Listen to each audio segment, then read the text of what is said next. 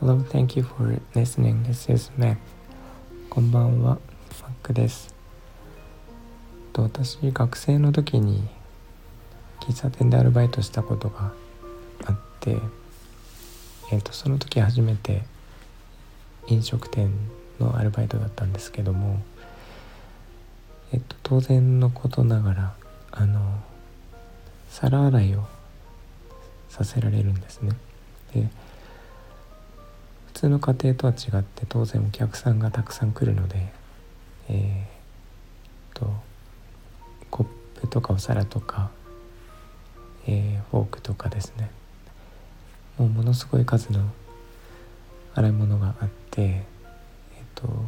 私は厨房であの料理を作ったり飲み物を作ったりウェイターしたりとか全部やってたんですけど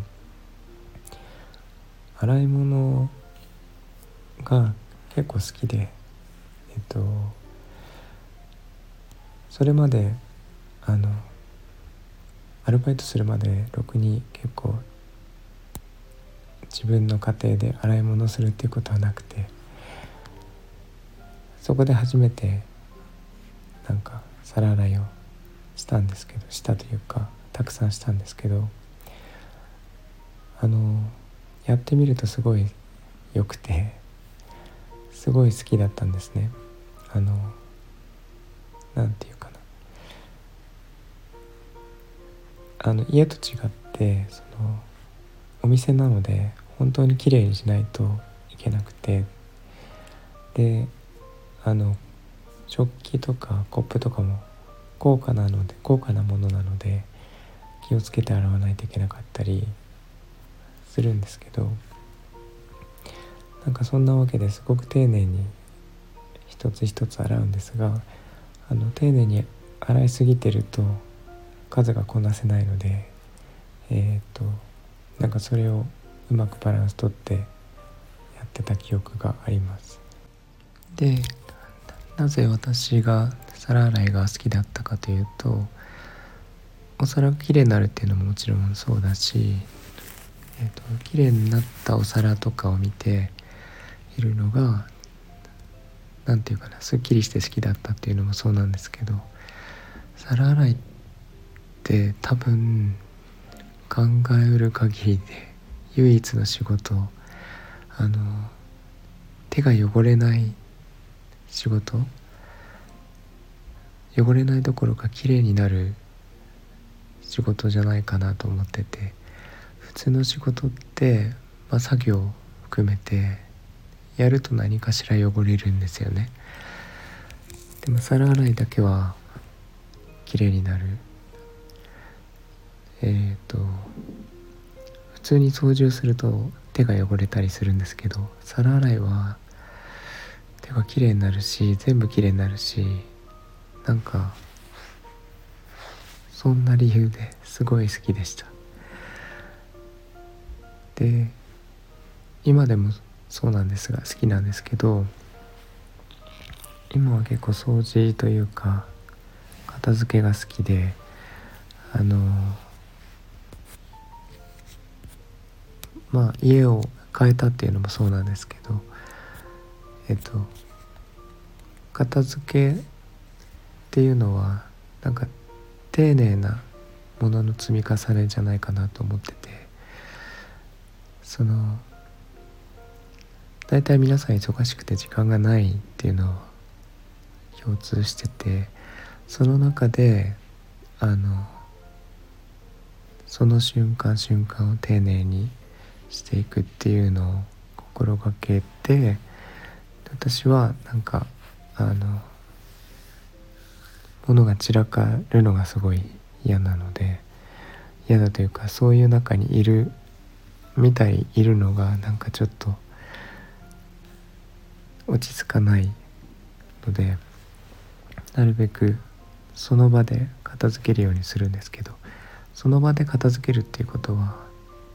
その時々で時間を取らないといけなくて、えーまあ、何かやってる途中に例えば何か物を落として割れてしまったとかっていう時もとりあえずそこに置いといて後でやろうとかではなくてあのその場で全部片付けてなんなら前より綺麗にしてで次のことをやるっていう